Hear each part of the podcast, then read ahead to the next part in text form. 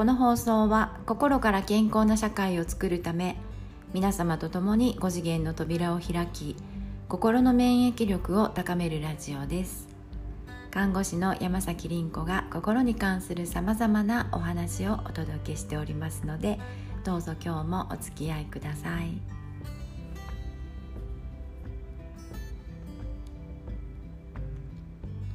おはようございます。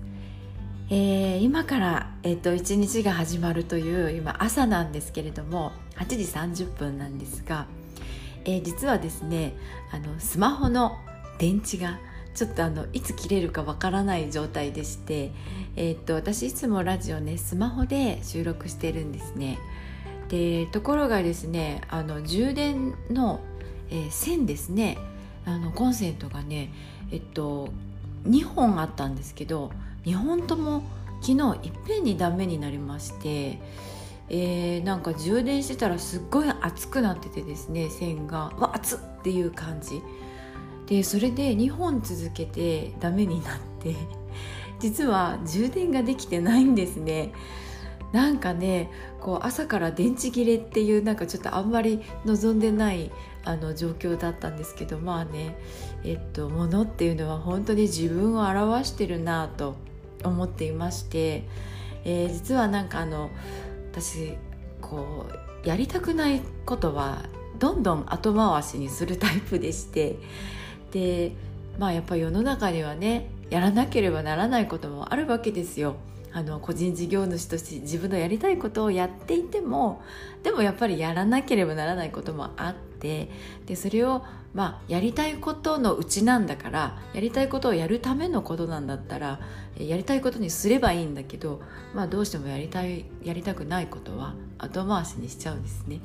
で、えっと、それがずっとあの来てましてもういよいよあのスマホが使えないってなった時にあこの仕事をやれということだって自分で諦めて、えー、昨日は淡々とその気が向かないことに取り組みました。はい。で今日はですねあの8時30分に今喋ってるんですが、えー、少し出かける前でしてもしかしたらあのちょっと途中で終わっちゃう可能性があるかもしれないというまあなんかギリギリであの生きております。山崎凛子です。あの今日もよろしくお願いします。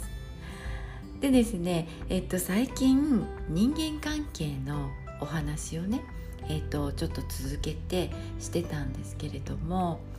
あのねえっとちょっと見えてきたことがありまして、えー、これはまあ意識の拡大と言ってもいいと思うんですが一つの問題を、えー、いろんなことを統合してインテグレーションですよね。統合して物事を見ていくワンネスという視点。があると、まあ、見えてくることなんですがえーとですねあのよく起こってる多分あのもしあなたが会社であればあの人間関係の問題まあ頻繁にねあっちこっちで今起こってるんですよね。でえー、私たちのうんと健康を阻害する最もあの多い原因というのが人間関係なんですね。それによるストレス疲弊というものが体を病ましていくわけなんですけどあのおそらく皆さんが感じていることと、えー、私が見えてきた世界が、えー、つながっている部分があるんじゃないかなと思うので今日ねお話ししたいと思うんですね。えっと皆さんはご自身の世界と照らし合わせてちょっと聞いていただけたらなと思います。えー、実は私が今見ている人間関係の問題起こってましてね。でそれがまあどうやら職場でなんかこう女同士なんですよね。女同士のやり取りなんですよね。で聞いていてもなんかねそんなに大したことは起こってないんですね。でそれがすごい大きな問題になっていてまあそれはうん第三者的に見るとまあ確かにあの大変だっただろうねって。だけどあのどうってことないって言えばどうってことないよねっていうような小さなことなんです。おそらく皆さんの周りでもそういうこと起こってると思うんですね。人間関係のあの問題ではね。でそれがなぜそんな大きな問題になっているかっていうここなんですけどあのこれねちょっとある構図が見えてきたんです。でそれ何かというと、えー、ヒエラルキーなんですよね人間関係に問題が起こっている時のその、えー、水面下というか潜在的にあるものっていうのは、えー、多くの場合ヒエラルキーというこの三角形、えー、トップとダウンっていうねあのこの、えっと、関係性が、えー、背後にあるという。でこれのパターンというものがねあるんですね4つぐらいのパターンに分かれるんですよ。でこのヒエラルキーを、えー、語る時というか考察する時に絶対的に欠かせないものがあります。でそれは何かというと、えー、私たちの存在の根源である、えー、男女というこの性なんですね。これもう生物の根源ですよね人間だけじゃなく動物にも植物にもありとあらゆるものに、えっと、オスメスで、えー、おしべめしべというねこの2つの相反する性質というものがあるんですね。でこれが非常にこう世の中を発展的にする、えー、人類を進化するあらゆる生物が種の保存をしていくための非常に、えっと、有効な手段なんですけれどもこれが、えー、マイナスの方に傾いている時っていうのはあの問題がことごとく問題が起こりましてそれがどんどん大きくなっていくんですね。でも根源ですのでどうしようもないというあのこういうことになってくるんです。で、えっと、これ男性性の特徴女性性の特徴というものが非常に関連してきまして、えー、ここの学びは結構深いんですね、まあ、だけどちょっとややこしいところはあの含めて。含めてこのヒエラルキーに関してお話ししたいと思います、えー、4つのパターンについてお話ししますので皆さんの周りの人間関係の問題で起こっていることにちょっと当てはめてみてほしいなと思うんですね。でまず1つ目のパターン、えー、男性がトップ。そしてその下に女性が多人数いるという。この図式。あのこの、えーと、関係性ができている場合ですね、えー、非常に問題起こりやすいです。でこれ今世の中がまさにこれが時流なんですね。えー、っと前は男の人が多かったんですが女の人がどんどん社会進出してきて働く女性が多くなって今や、えー、っと仕事を持っているのが当たり前の時代になってますよね。でそうすると,、えーとまあ、社会を作ってきたのは男性ですので男性がトップに立っていて、えー、その周りに女性がいっぱいいるというこの、まあ、コミュニティであれえー、っとまあ、組織であれこの図式非常に多くなってるんですね。でこれは、えー、っとね、その男性にとってはやりやすいんですね楽なんですね。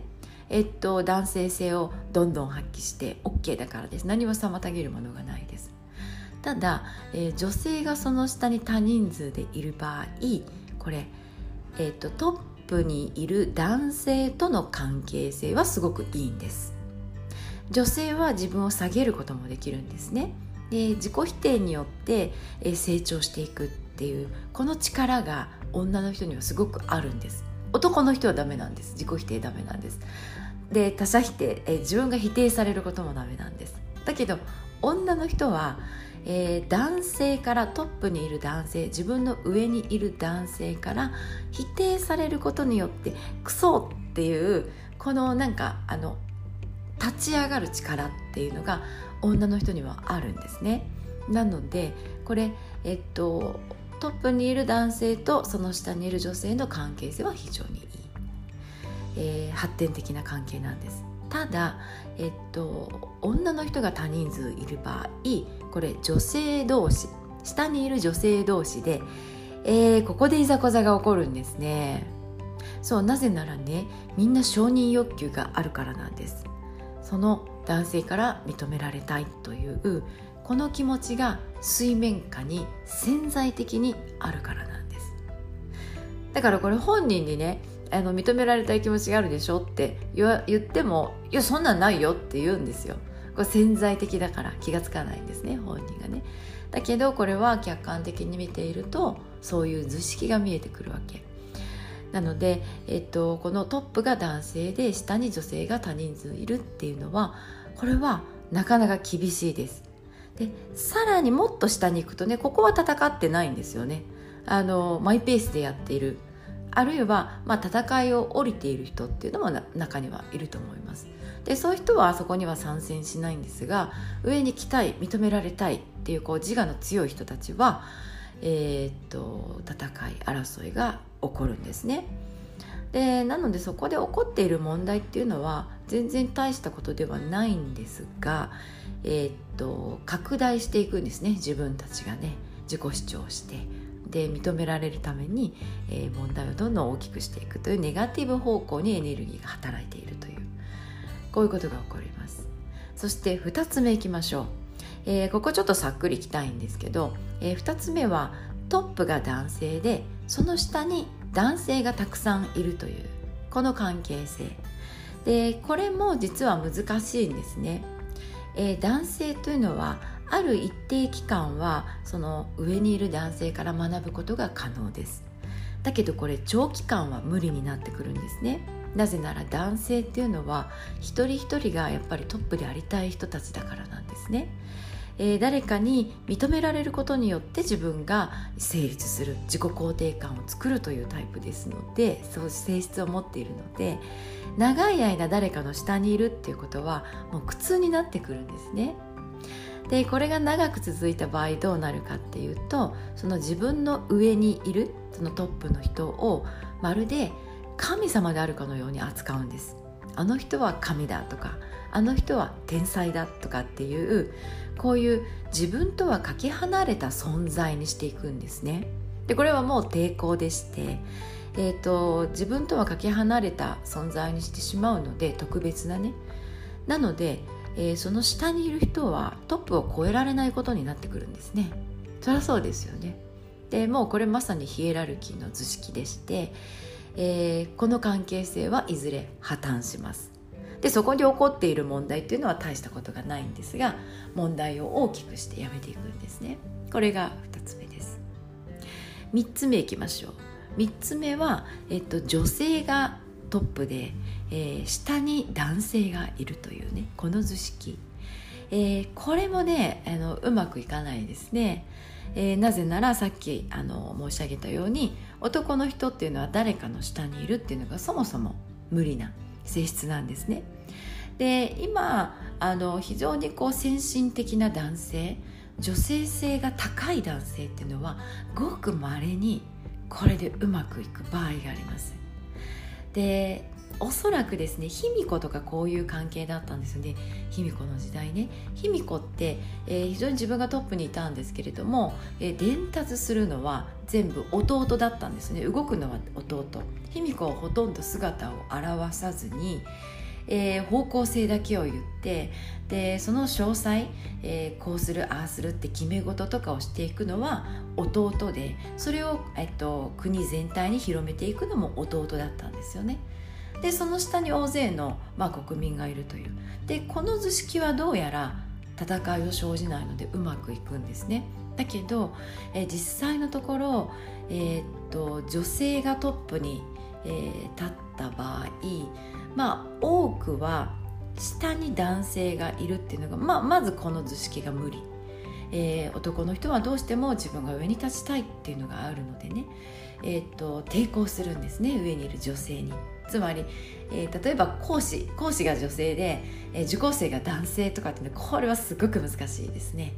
なのでまあ私もここの関係性づくりに非常にまあエネルギーを使っちゃうと本来自分が注力したいところにエネルギー注げなくなっちゃうのでなかなかこれは、えーと、ちょっとやろうというあの気持ちにはなかなかならないのでね、えー、置いてるんですね。まあちょっと特別な関係性を作ればそこもできるんですがまああんまり私のやりたいことではないので、まあ、ちょっと置いてます。あのそうなんですね。上に女性が立って下に男性っていうのは非常に難しいです。だけど可能性としては、えー、その人が新たな世界を作っていってくれる、えー、担い手になるという可能性は非常に高いんですね。でこの図式ができたら非常にいいなと思っておりますが今のところは難しいなと。皆さんの職場でもしかしたらトップに女性がいてその下に男性がいてその下に大勢の人がいるというこれがもしかしたらコミュニティとかはありうるかもしれないですね。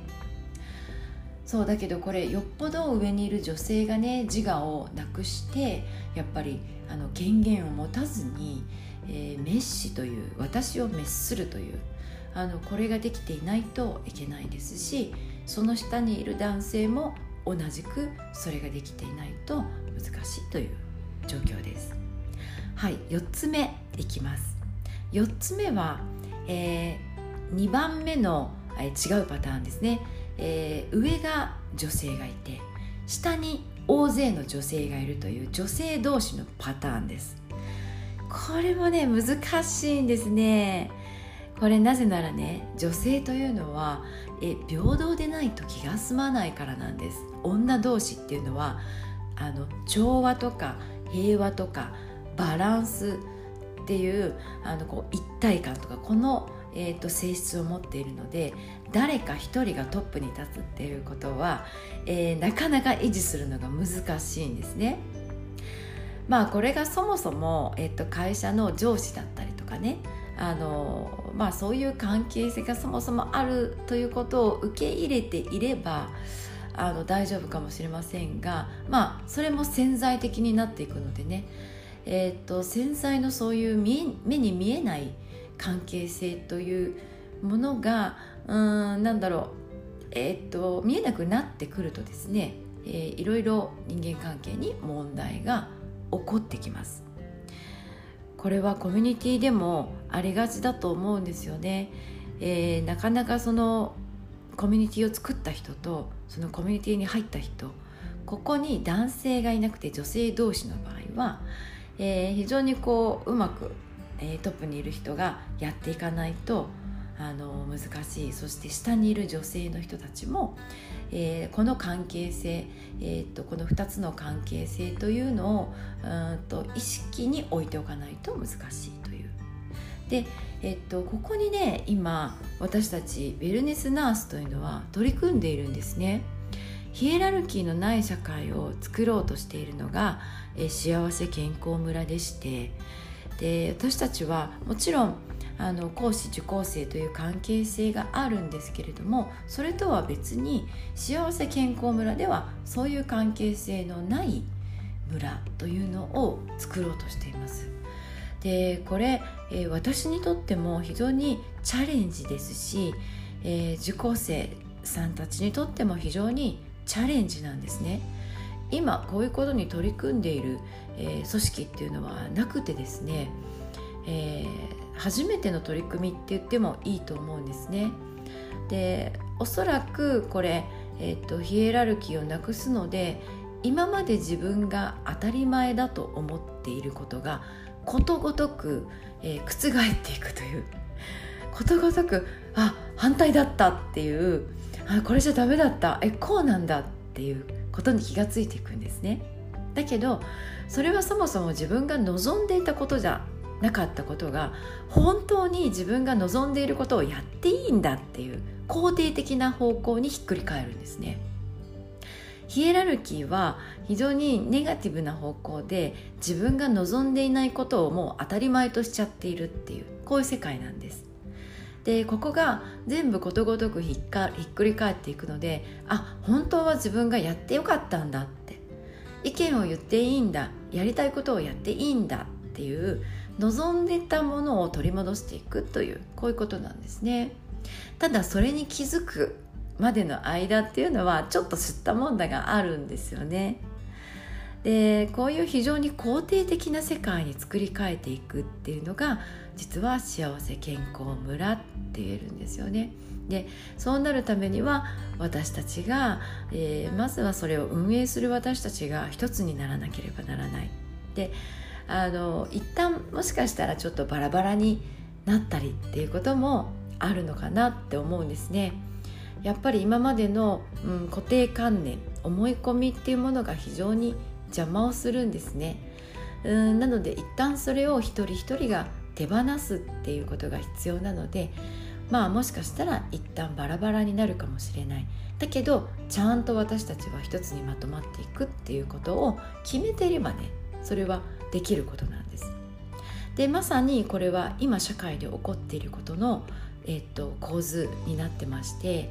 え、っと社会ではヒエラルキー三角形のせあのシステム組織が、えー、集団がねもう当たり前になってました。だけどインターネットが普及して個人がどんどん自由になっていってそして、えーと、組織というものよりも個が優先されるようになってそしてどんどん人々はバラバラになっていったんですね。